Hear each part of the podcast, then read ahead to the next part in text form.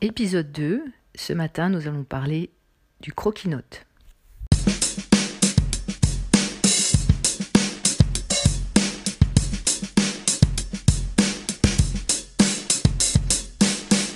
Dans cet épisode, nous allons parler du croquis-note.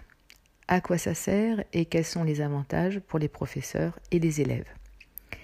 Un croquis-note, c'est un assemblage de mots et de dessins simples qui permettent de représenter un cours, une conférence ou une prise de parole.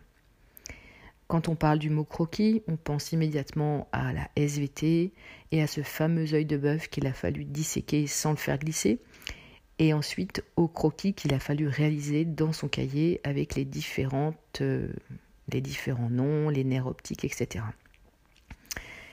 Qu'est-ce que c'est en fait? Ben, Représenter sous forme visuelle ce qu'on a appris et faire voir qu'on a des connaissances. Si on se penche du côté de la science, il a été démontré que la mémorisation est deux fois plus réussie quand on associe des dessins à une liste de mots par exemple. une méthode traditionnelle aurait été de les répéter ou de les écrire. Le fait de les dessiner va permettre de les visualiser et de mieux s'en souvenir.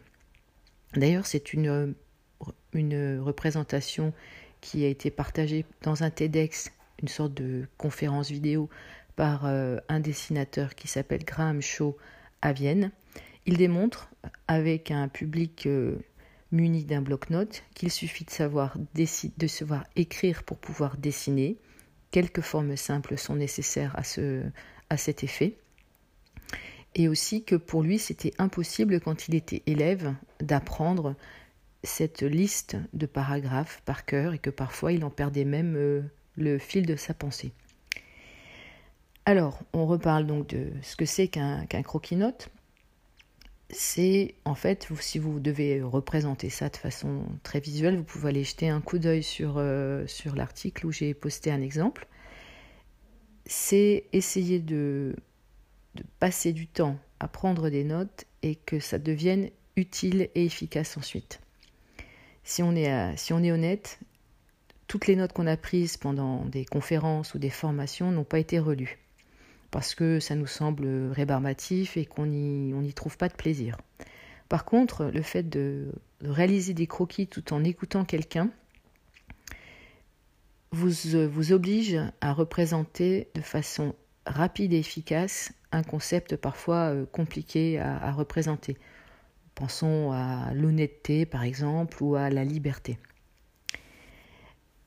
c'est vrai que quand on regarde le dessin que j'ai, mis sur la page, je, me souviens précisément du, visage du conférencier, mais aussi des, mots qu'il a utilisés, même si je n'en ai, pas fait une liste exhaustive. Ça n'est pas de la magie, ça demande beaucoup de temps et les outils ne sont pas forcément là pour tout résoudre.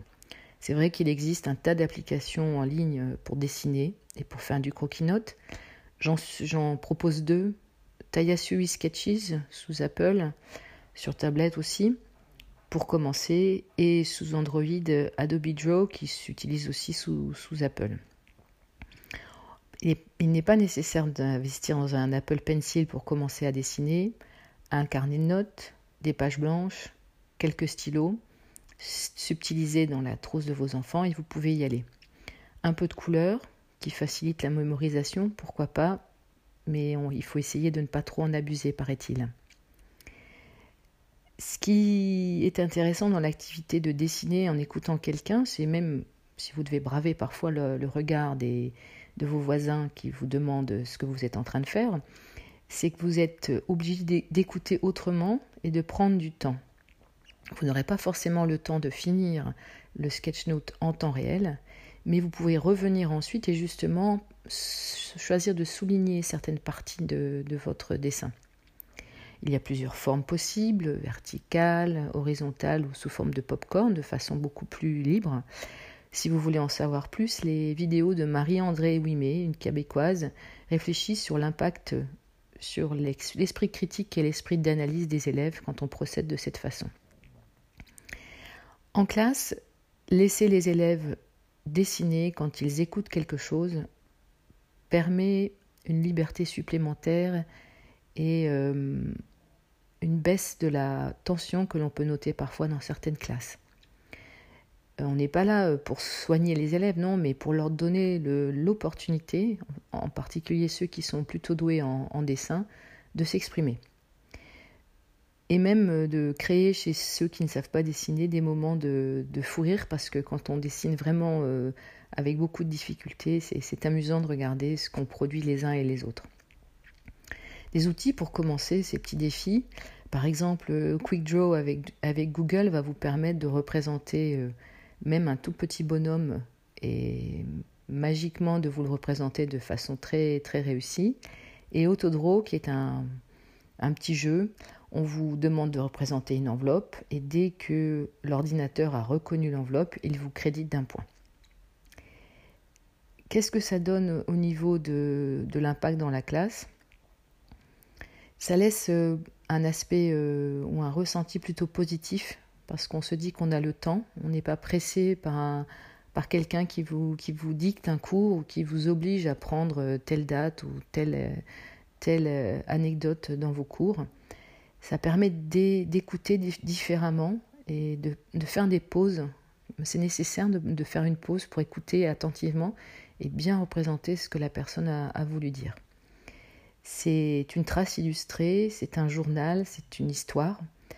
Et petit à petit, euh, on se prend au, jeu. C'est ça qui est, qui est, intéressant. On se prend au jeu et on se dit, ces dessins qui semblaient si, si naïfs quand j'étais petit et qui plaisaient tant à mes parents, en fait, ils, ils s'étaient reconnaissables. On reconnaissait les personnes dessus et ça suffit.